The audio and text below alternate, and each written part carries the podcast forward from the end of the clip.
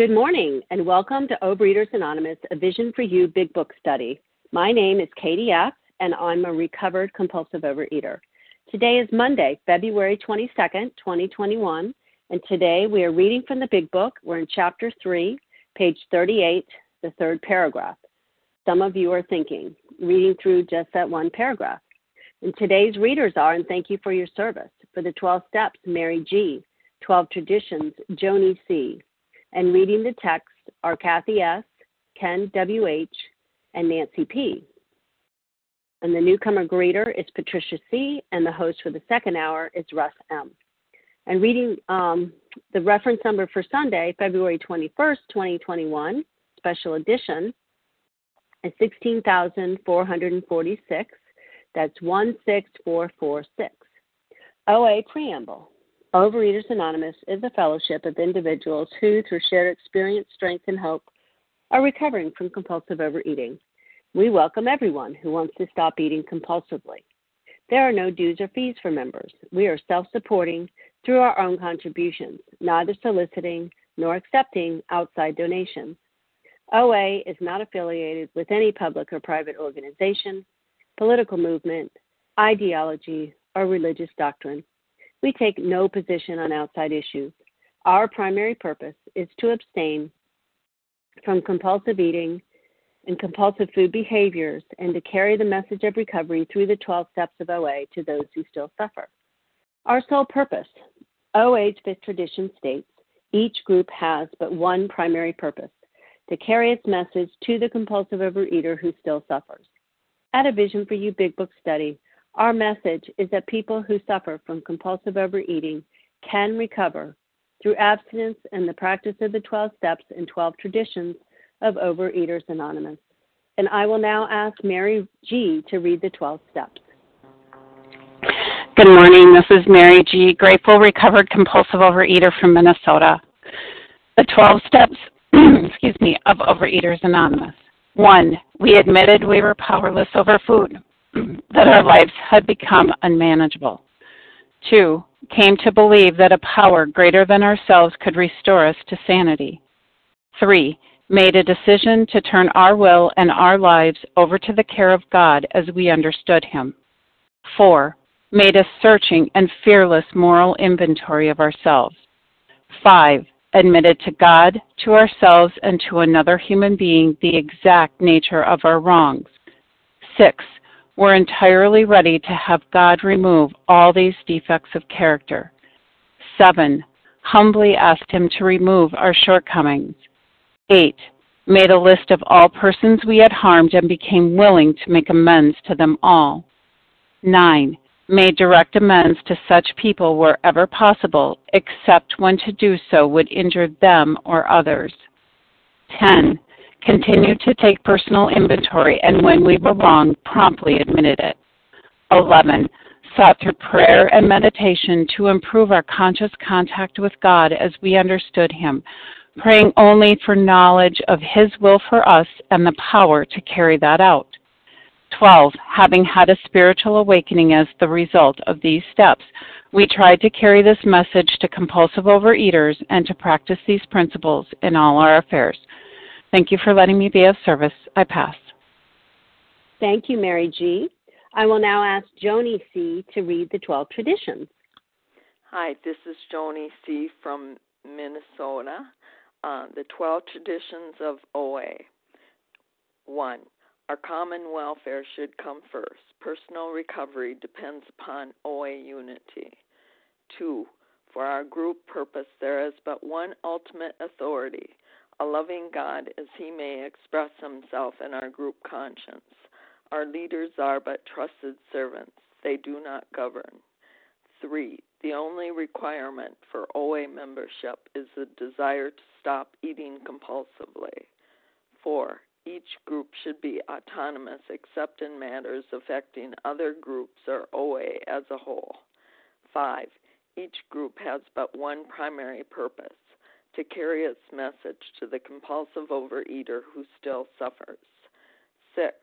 An OA group ought never endorse, finance, or lend the OA name to any related facility or outside enterprise, lest money problems of money, property, and prestige divert us from our primary purpose. Seven, every OA group ought to be fully supporting declining outside contributions. Eight, Overeaters Anonymous should remain forever non professional, but our service centers may employ special workers. Nine, OA as such ought never be organized, but we may create service boards or committees directly responsible to those they serve. 10. Overeaters Anonymous has no opinion on outside issues. Hence, the OA name ought never be drawn into public controversy. 11. Our public relations policy is based on attraction rather than promotion we need to always maintain personal anonymity at the level of press, radio, films, television, and other public media of communications. 12. Anonymity is a spiritual foundation of all these traditions, ever reminding us to place principles before personalities. Thanks. Thank you so much, Joni. C. Okay, how our meeting works. Our meeting focuses on the directions for recovery described in the Big Book of Alcoholics Anonymous. We read a paragraph or two from the literature, then stop and share on what was read. Anyone can share, but we ask that you keep your sharing to the topic and literature we are discussing, and that you keep your share to approximately three minutes. Singleness of purpose reminds us to identify as compulsive overeaters only. Our abstinence requirement for moderators is one year, and for readers is six months. There is no absence requirement for sharing on topic. This meeting does request that your sharing be directly linked to what was read. We are sharing what the directions in the Big Book mean to us. To share, press star 1 to unmute. Once you are done sharing, let us know by saying pass, then press star 1 to mute your phone. In order to have a quiet meeting, everyone's phone except the speaker's should be muted. And today we resume our study of the Big Book. We're on page 38, the third paragraph. Some of you are thinking, reading just one paragraph, and I will ask Kathy S. to begin reading. Good morning, Katie. Some of you, this is Kathy S., recovered compulsive overeater in Georgia. Some of you are thinking, yes, what you tell us is true, but it doesn't fully apply.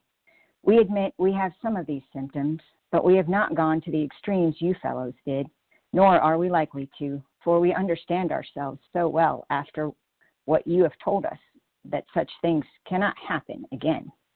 We have not lost everything in life through thinking, in life, through drinking, and we certainly do not intend to.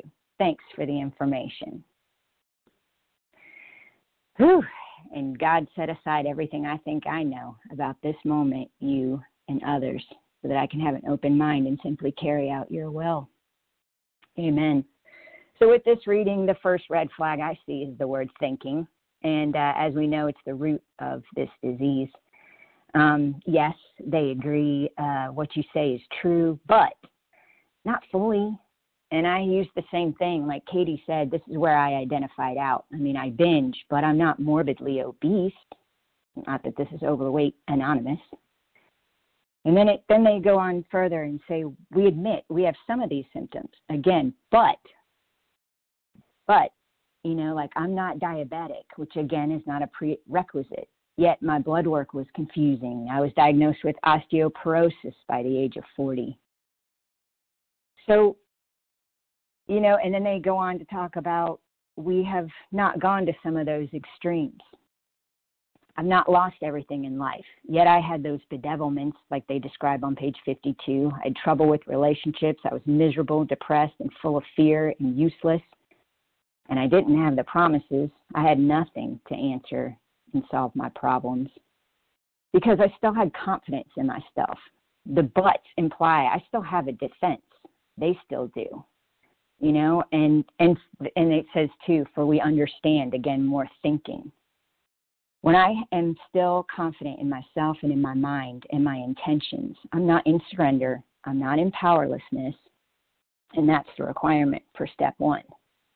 Yet, as we know, this this disease is so progressive and persistent. And after enough experimentation and progression, I finally came to my defeat. And I barely believed in this program. And then I was ready.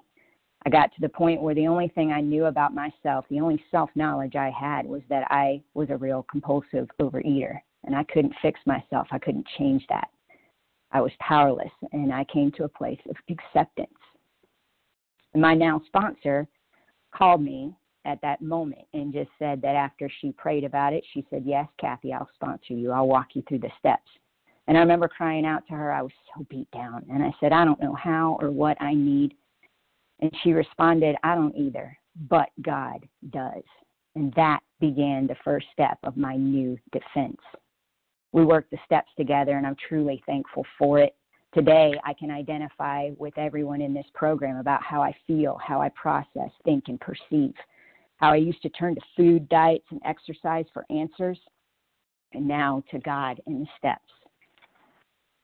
You know, I'm leaving for a week on a trip cross country in several time zones out of my routine into the unknown with my mother and sister who used to trigger me. But God is with me, and so is my fellowship. This is what recovery is about exploring, adventuring, and even if I lose my luggage, I have everything I need. I'm going to Hawaii, to paradise, with people I know and love. Sorry. and I get to practice living the St. Francis prayer. Thank you, friend. And yes, it's a life beyond my wildest dreams, and I'm so grateful to be here. Thanks for letting me share, and I pass. Thank you, Kathy, and have a wonderful time. Okay, and although we value your experience, we ask that you limit your shares to every third day in order that others might share their experience. And so, who would like to share on this on page 38, the third paragraph? Katie G from Boston. Kim Katie G. G. Kim G. Layla. Layla. Chris, Chris M. Johan M. Johan M. Teresa P. Teresa P. Leah F. Leah F. Okay, this is who I heard, and I feel like I heard, missed. I didn't hear a couple of people who were talking very softly. And someone with a baby is um, still unmuted. Okay, Katie G, Kim G, Layla, Chris M, Johan M, Teresa P, and Leah S. Did I miss anyone who said their name? Okay, go ahead, please, Katie G. Thanks, KDF, for taking the meeting. That's not my baby. I appreciate it. KDG, recovered compulsive eater. You know, when I first came into Overeaters Anonymous, I was so focused on the weight. I was like, I got to get thinner, you know, and I, I think it can be very common in our meetings to focus on this is get this is fat Overeaters Anonymous. If you're not fat, you don't belong. Look, I've been 110 pounds I need my seat here. I'm going to die if we treat this meeting like a confession for our symptoms.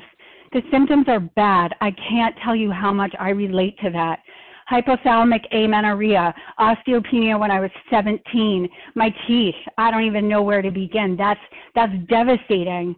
You know, but what does this book teach me? What's more devastating is step two. What's the most insane thing I've ever done? I, I can tell you, I used to. I used to say, I've taken Ipecac, I've done laxatives, I've exercised, blah, blah, blah, blah, blah. Like super exciting, right? No, the most insane thing I've ever done is in a state of cold, stone cold abstinence with the stories that I have and the history that I have that when I get into the ring with exercise, anorexia, bulimia, and compulsive eating, I always lose in a state of consciousness, of cognition, I put that food back in my mouth. And that is our common thing. Like we don't need to save the fat people in the world. We, we, that's not a symptom. That's not a prerequisite for being a member of Overeaters Anonymous. Um, you know, and I and I love. There's no such thing as into understanding if this was an emotional program where I just had to understand my issues, then why, going to therapy year after year after year, did I talk about my feelings and then get in the car and binge? Because I have an allergy of the body and an obsession of the mind, and my thinking is abnormal and adverse. You know, and one of my mentors says, you know, I had to go from yeah, but to yes, ma'am. And I don't mean that my sponsor controls me, but I mean that today, thank you, God, I'm in a state that when I'm not well in my thinking, I know that. And I call and I say, Tell me, help me what to do. Tell, I can't even speak. Tell me, help me what to do um, tell me what to do because I need to be told, because I need God to work through other people, because otherwise it's the KDG show. Otherwise, I'm forever trying to arrange the lights, the scenery, and the ballet. So if you're sitting here and you're saying, yeah, but, give up.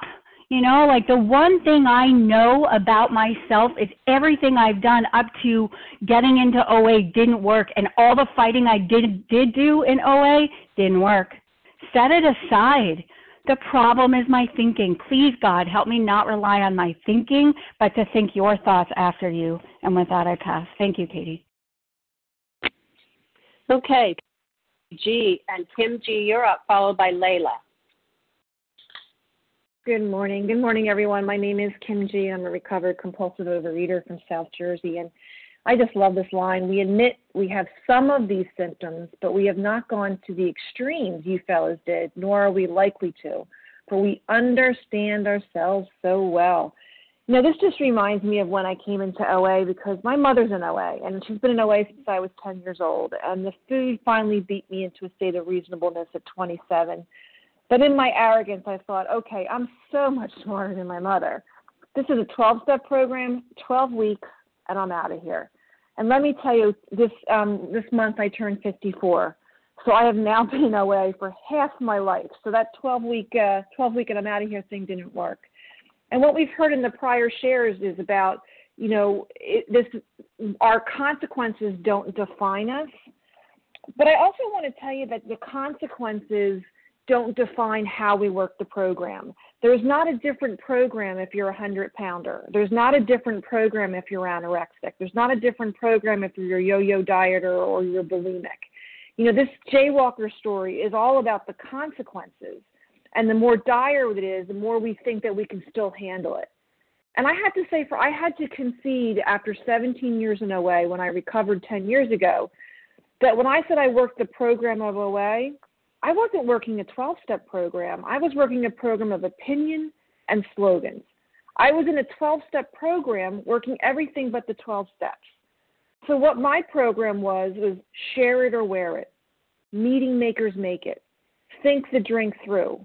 Remember my last drunk. Service is slimming. I have to avoid people, places, and things. I have to avoid my triggers. I can't get too halt, hungry, angry, lonely, tired. And what this chapter tells me, especially Jim versus Fred, which we'll be studying shortly, is on the best day, I might pick up, and on the worst day, I might pick up. Why? Because what unites us is I have an allergy of the body and the mental twist. If it really is my circumstances, how many of us have eaten when we're happy? How many of us have eaten when we're sad? How many of us have eaten when we got fired from a job? How many of us have eaten when we got a promotion? When the breakup, I eat. When the relationship is going well, I eat. Why is that? Because what unites everyone on this line is the fact that I have this allergy to body, which means I can't reasonably predict what's going to happen when I pick up certain substances, and I have a mind that will tell me. The most beautiful definition I've ever heard of a compulsive overeater, which has nothing to do with the circumstances, is I am a compulsive overeater if I cannot eat my binge food safely and I cannot be abstinent contently.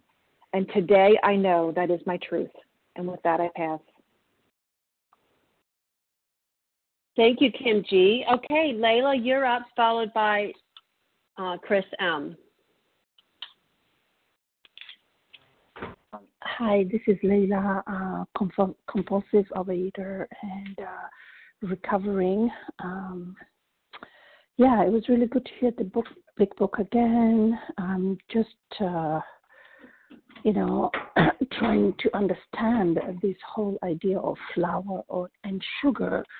And I just want to say thank you not to cross talk about the last person who spoke. Um, you know, because in my mind I'm not obese. I have a natural weight. Um, I used to be more you know, 110 pounds when I was drinking and drugging, you know, but I became a mother, you know, and I just want to just be healthy again. You know, when I got into recovery, I was 130 pounds, and that was just great and enough, and I felt self confident.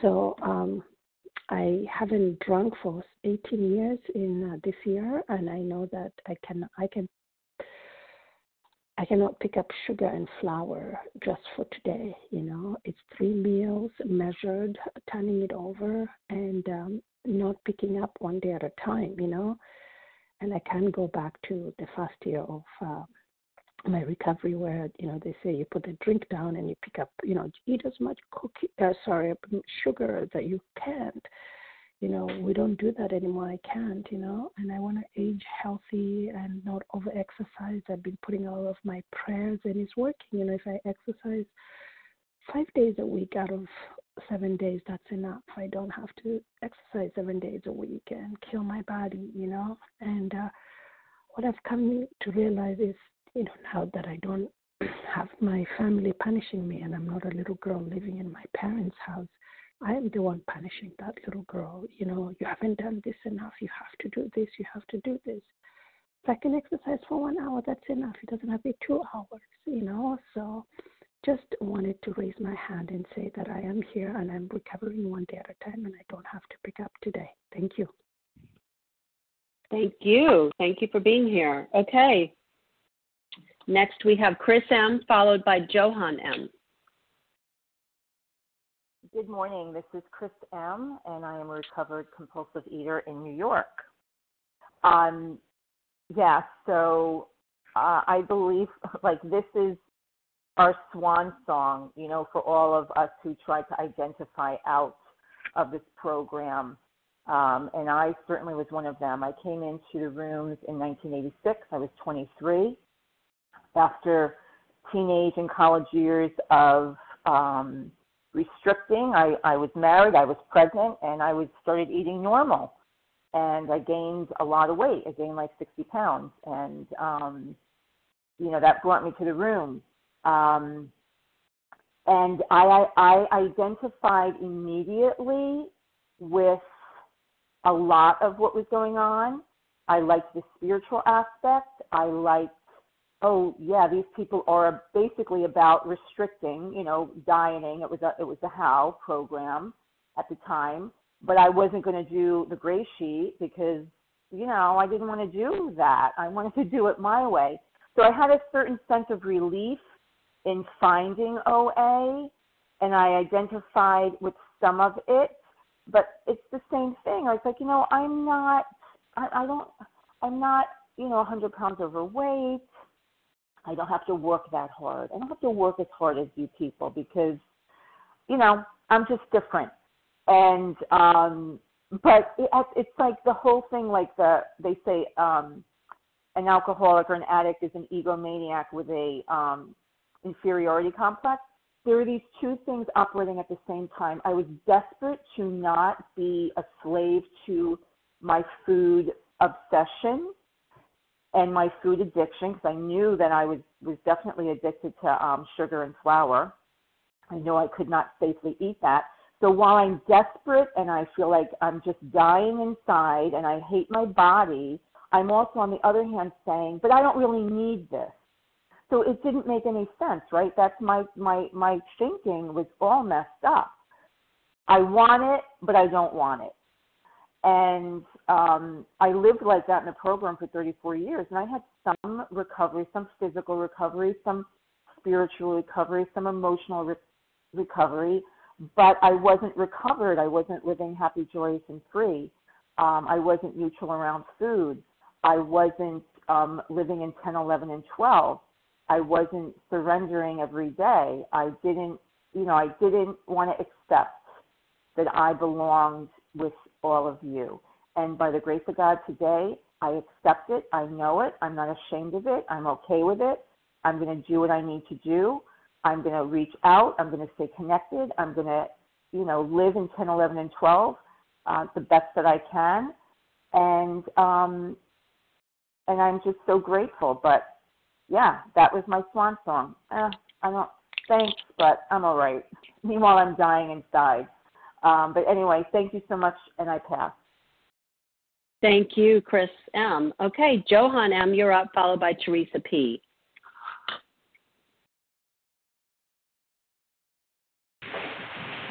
Hi, this is, uh, my name is Johan M. I'm like a Nancy, and I'm a recovered compulsive overeater in Sweden. Uh, thank you so much for service and for the share so far, and for the lead share. It was amazing, and uh, for this uh, great paragraph as well. Uh, this is the story of my life, you know. Always telling myself that uh, I'm not gone that far. It's not that bad look at these people, they got real problems, not me. Uh, and that was the attitude that I kept even coming into OA, taking lightly on this. Uh, I didn't have any excess weight when I came to uh, but I was insane. And I always thought the diets would fix would fix me. And when when I would be thin, everything would be lovely and my life would be amazing and and all that.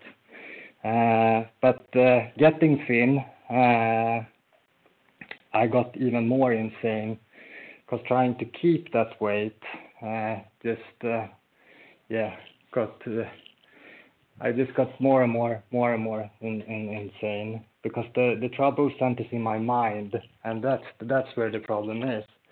So coming into OA, I took this lightly. I identified out.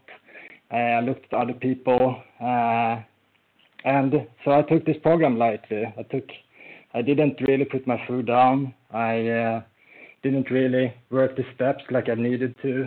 I, I didn't really surrender. I mean, that's that. So, uh, but the thing is that the food is the great persuader. So once again, the food uh, put me at my bottom, and this time I was really at my bottom. And coming back into OA, then I was pure desperation for recovery. And instead of looking at the differences that I did uh, before, I was looking at the similarities. I did surrender. I started working the steps, like my hair was on fire, and through that I got a spiritual experience, and the obsession was lifted, which was, was a great miracle. So uh, this program really works if I work it, and I need to work it every day, step 10, 11, and 12, uh, to the best of my ability. And I need to, to continue to look at the similarities, not the differences. And today I see myself in everyone uh, here and, and every one of the members of OA that I meet. And I'm so eternally grateful for this program, for great sponsorship within OA, for the steps and and Big Book, and that there is a solution and that it is possible to recover. And with that, I pause. Thank you so much. Thank you, Johan M. Okay, Teresa P., it's your turn, followed by Leah S. Hi, I'm Teresa P. I'm a recovered compulsive overeater in California, and I'm so grateful to, to be here. And it is always so wonderful to hear the big book. It just doesn't matter what paragraph it is. You know, I need it and it's wonderful. And uh, I uh, got into program uh, years ago, and uh, I didn't get the gray sheet, and uh, I didn't get. Uh, actually, I didn't put the big book in my hand either. But I did hear one thing very clearly that I had a disease, and I was so grateful for that. I'm just so happy because I was truly desperate. I knew I was dying. I had been dying for years, and I knew it was the food. Well, I knew it was definitely the sugar. I just I couldn't control any of it, and uh, and so that that helped me so much. And I was willing to get a sponsor, and uh, and she she gave me her food plan, which was three meals a day. No, no, it wasn't. Yeah, three meals a day, no chocolate, no sugar, and and so I was, you know, I was willing to do that, and I was willing to call her in the morning, and uh, it started there, and the journey began.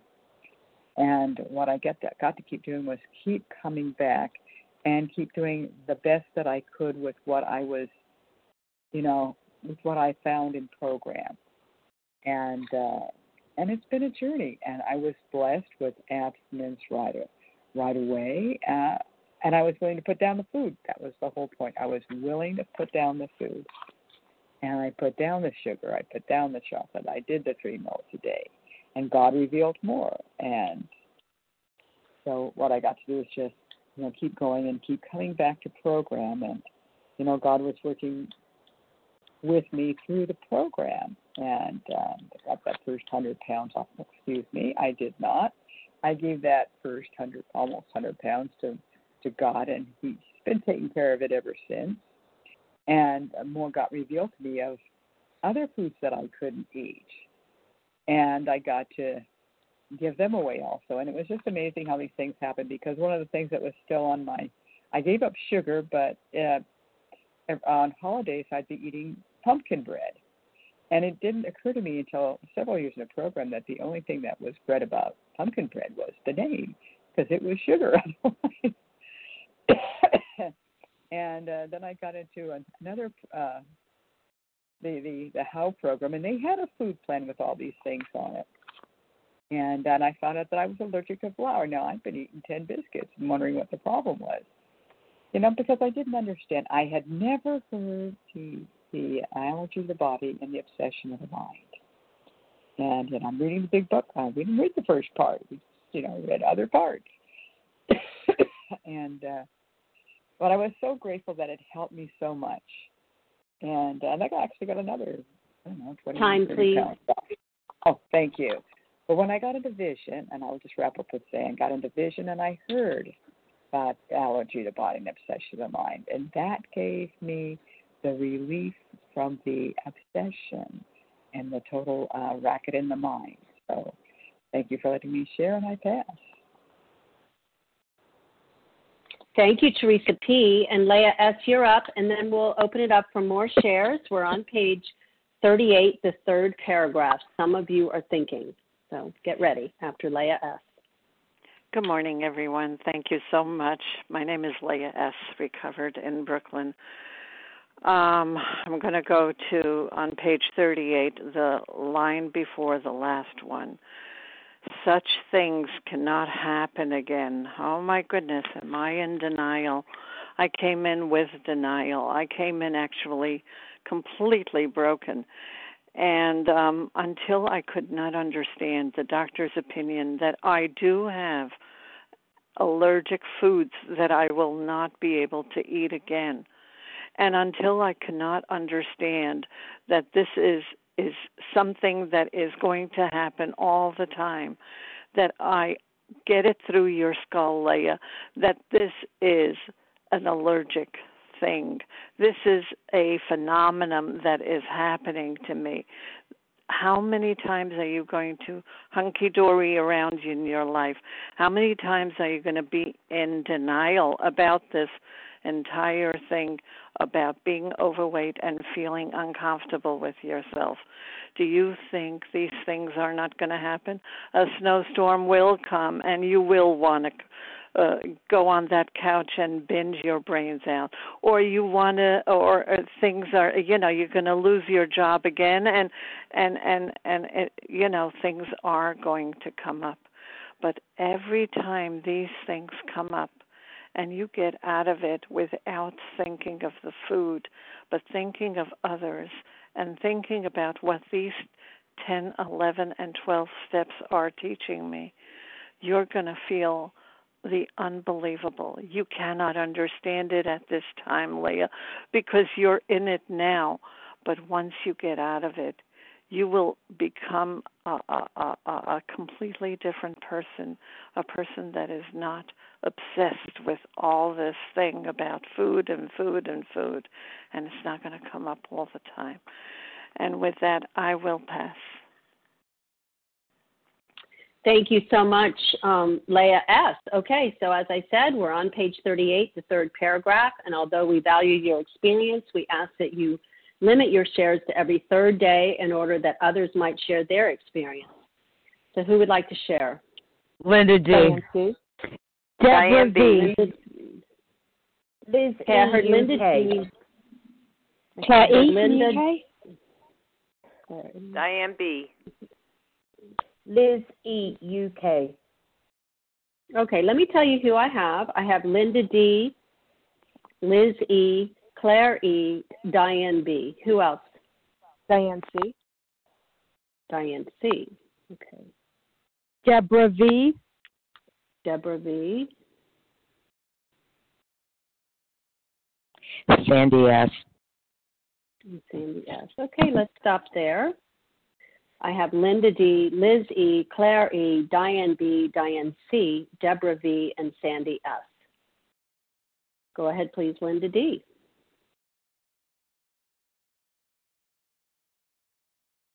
Star one. Hi, every. Oh, there you are. Hi. Yeah. Hi, everybody. It's Linda D from Connecticut, and I'm. Um, wow, I'm so happy to be here. I'm I'm recovered a bit, uh, a few years, and um, wow, uh, what thrilling shares! A whole range of. I've been through all that stuff, except the Hawaii stuff. Oh boy. Um, the thing is, okay, today is new and um, it's new if I let it be because I came into the world with a disease and I didn't know it. I didn't know it for a long, long time. Now that I know it and I'm willing to admit it to myself each and every day, there's a payoff for that. The payoff is I have an adventure. It may not be to an exotic place yet, we hope so. You know, that'd be great. But if I do the work, if I do the steps, if I ask for help, if I plug into the idea of a sponsor who's going to guide, who knows what she is talking about, that sort of thing, that I'm going to find a surprise. Here's the surprise God. I didn't want to hear the word, it's real, or he or she. I didn't want to use the word. So you use whatever word you want. The big, uh, you know, your the big question mark because that's the one I use, the question mark. And I let this question mark show up through the experiences of going through all kinds of things in life with the help of the steps and all of you. It takes a tribe to help me. It did then, and it does now. I've been in OA half my life, 38 years. I'm recovered seven years. What is wrong with this picture? Nothing. It evolved, my life evolved exactly to where it is now. And it's in a wonderful place. And while doing the laundry today is not quite paradise, it's good enough. It's exactly where I need to be in my life. I don't have to be obsessed with food. What a relief. What a tremendous relief not to be nuts. Really nuts. Not to be the uh the guy running in traffic, the the um whatever he's called, the guy running in traffic. Um, because I identify with that every single day of my life. And I can do it now. I can obsess about anything food, anything. No. I want to stay right where I am, poised, listening to God, and I can hear God. And I know you can too if you practice these steps because God is the truth Time, and the please. love. And the love. And I pass. Thank you, Linda D. Okay, Liz E., it's your turn, followed by Claire E. Good morning. My name is Liz E. for Elegant from the UK. I'm a recovered compulsive overeater, and thank you very much to everybody doing service here today. Um, it's an amazing meeting. And just want to encourage anybody who's frightened to share. I don't really know what I'm going to share. My higher power and God is going to show me what to share. Um, so, what I what really stood out for me in this paragraph was so well after what you have told us, such things cannot happen again. We have not lost everything in life through drinking, and we certainly do not intend to. Well, I guess a few years ago, I kind of thought, well, you know, I'm very overweight, tick, but I haven't lost my house, I haven't lost this, I haven't lost that. But once I got into recovery, um, which uh, I've achieved a new level of recovery through Vision for You, um, and I'm so grateful for that. I've realized that I have my character defects. I've lost tons of things that I just did not know because, of course, I had to constantly remind myself and tell the story that I was justifying and how I convinced myself to justify, you know, purchasing vast quantities of food for a meal, for entertaining friends, for a picnic, anything. And I did not know that I had this illness. I didn't know it was a thing that you could have. I just thought I wasn't very good at dieting, however much I tried. I just thought I didn't have it. I just didn't know. I just didn't understand it. I just thought, you know, this is it. But now I'm doing the work every day. I understand what I have lost. And believe you me, I've lost a lot. I've lost a lot of relationships because I was just so dysfunctional. Um, I was 100% focused on the food, not the people. I was 100% being, de- you know, my motives basically throughout the day, every 10 to 15 minutes, where do, where's the next piece of food coming from? Where's the next meal coming from? Where's the next? Everything was about food. Even if I'm driving from A to B, a short distance, a few miles to go to the supermarket or whatever, it would inqu- it would entail stopping at least once or twice to buy something to eat because I needed to top up, and of course I deserved to to have that little extra thing. And then obviously when I was at the supermarket, I'd buy lots of lovely things. Time, please. To, and I will leave it there. Thank you. Bye. Bye bye, Liz. Thank you. And Claire E., you're up, followed by Diane B. Thank you so much, uh, everybody, and thank you, Casey, for your service and everyone that makes the meeting possible. My name's Claire E. I'm a recovered compulsive eater in the UK. Um, yeah, this paragraph, I, I, I'm chuckling a bit to myself because the first line, some of you are thinking, you know, that probably sums up my entire problem in many ways. Um, my thinking, you know, is is you know the root of my problems in many ways. Um, and I was just thinking, you know, the physical allergy. So, you know, I have a physical problem, which means that when I put certain substances or do certain behaviours, I, I can't stop myself overeating. I can't stop myself wanting more.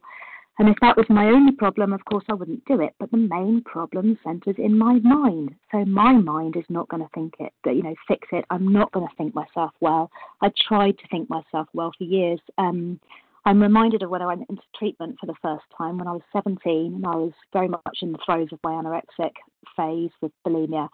And, you know, I went around in that treatment centre for eight weeks with a notepad, taking notes, studying it. Um, and I went about it in the way I went about everything, very intellectually, trying to think my way around it, trying to work it all out, trying to put it in its place. And, you know, what I've learned over the years at depth is that understanding myself, self knowledge, you know, knowledge about this program, knowledge about my defects in steps four or five, six, you know, knowledge doesn't get me anywhere. You know, this is a complete and absolute experience that I have to have at, at, depth. I have to know that I cannot think my way out of it, control it. It is bigger than I am, and I have to surrender. Um, and then going on to the bit where it says we hadn't gone to the extremes you fellows did.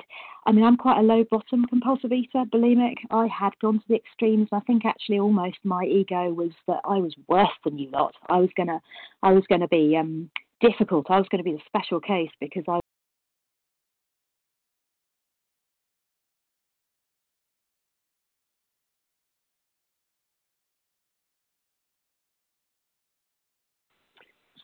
Claire, we've lost you. We cannot hear you. Mm-hmm.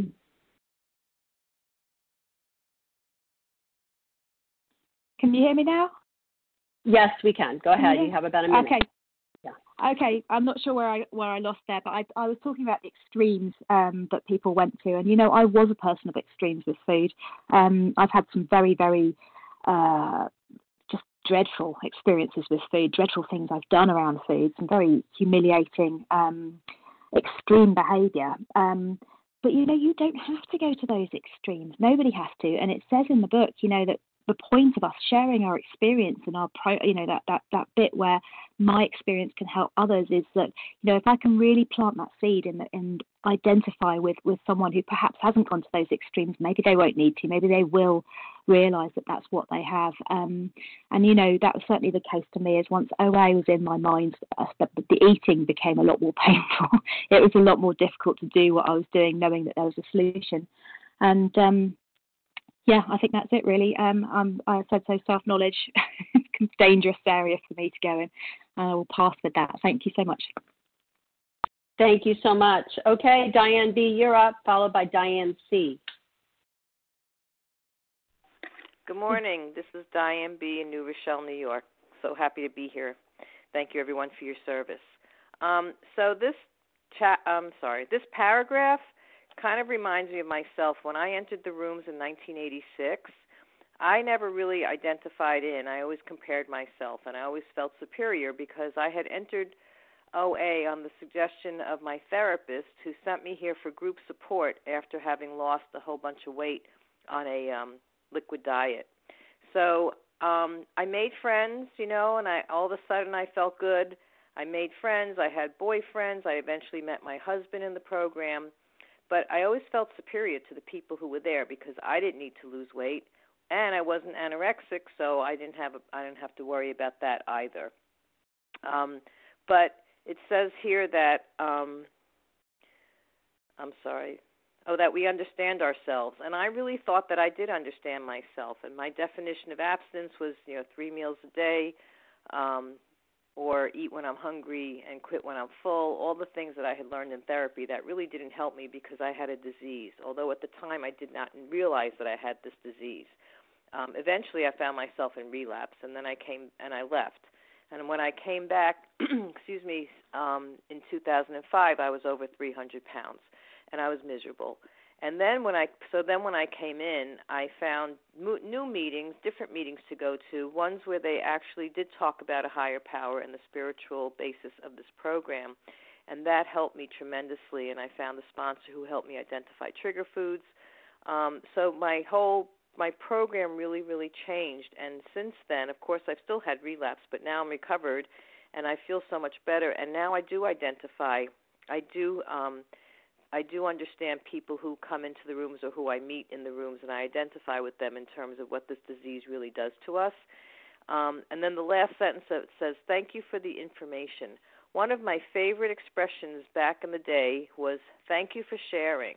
So somebody would say something to me or make a suggestion to me, and I didn't want to hear it, and I would just say, Well, thank you for sharing, because I wasn't going to be rude and say I'm not interested or whatever, but I would I would say thank you for sharing so that acknowledging that I heard them, but then I was still going to do whatever I wanted to. And I lived a lot of my life like that, just you know, hearing what people were saying but then doing whatever I wanted to.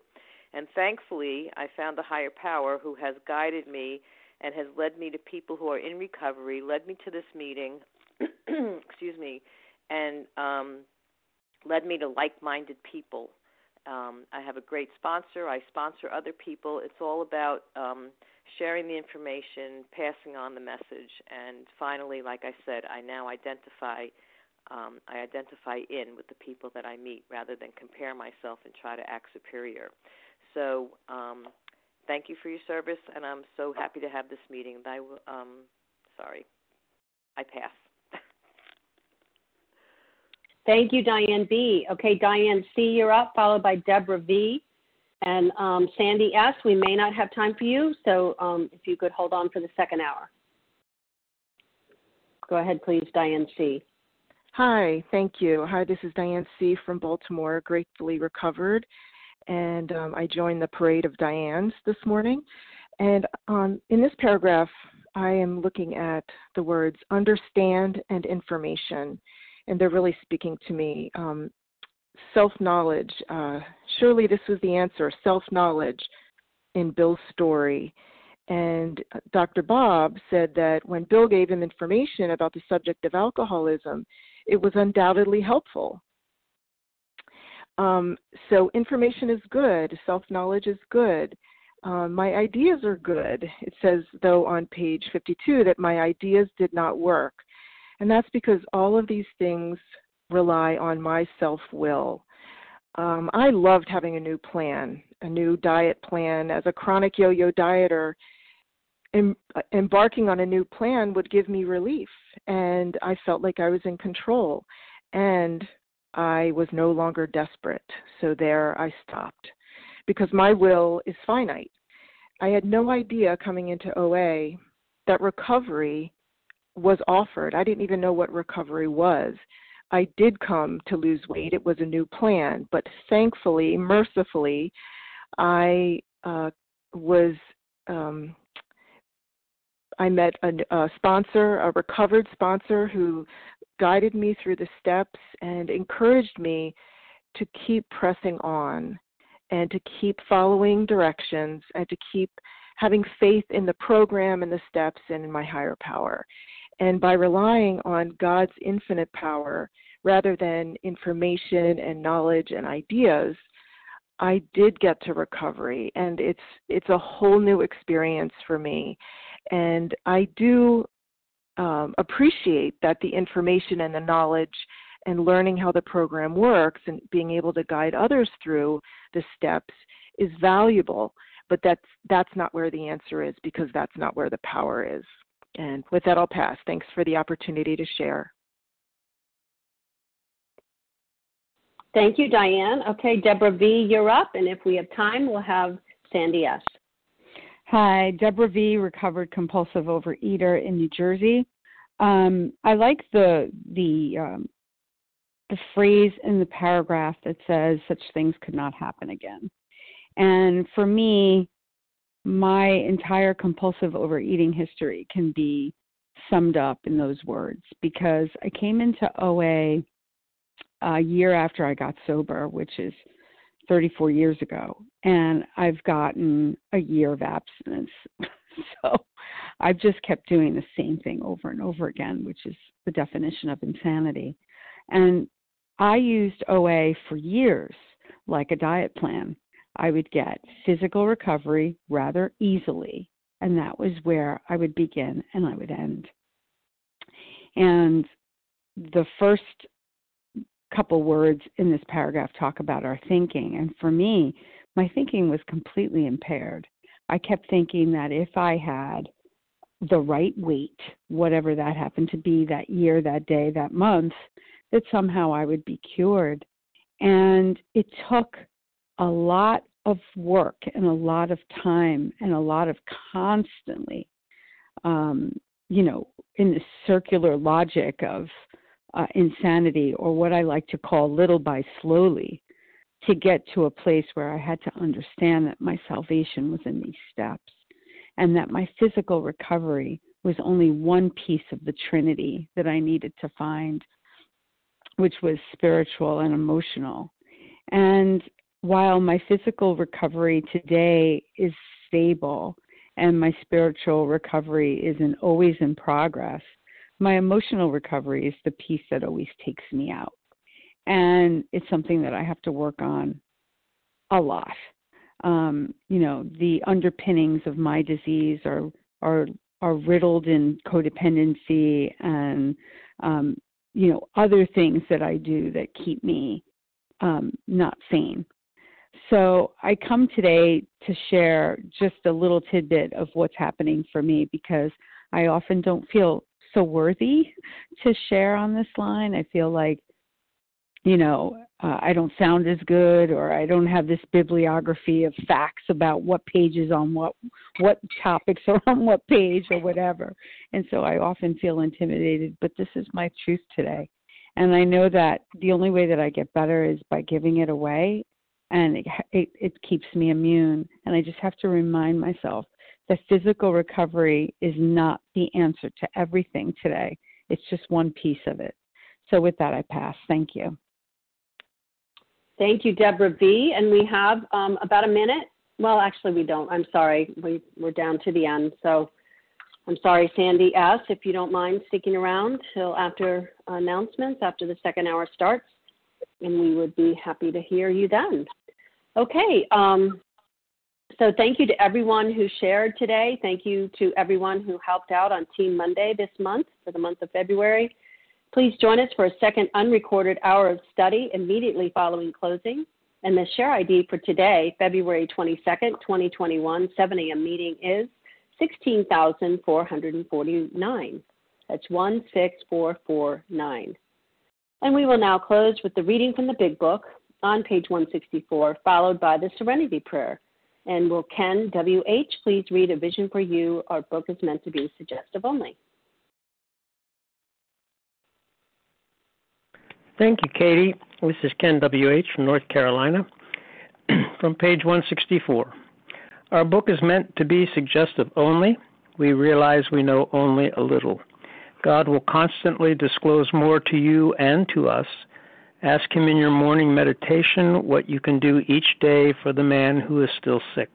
The answers will come if your own house is in order. But obviously, you cannot transmit something you haven't got. See to it that your relationship with Him is right, and great events will come to pass for you and countless others. This is the great fact for us. Abandon yourself to God as you understand God. Admit your faults to Him and to your fellows. Clear away the wreckage of your past. Give freely of what you find, and join us.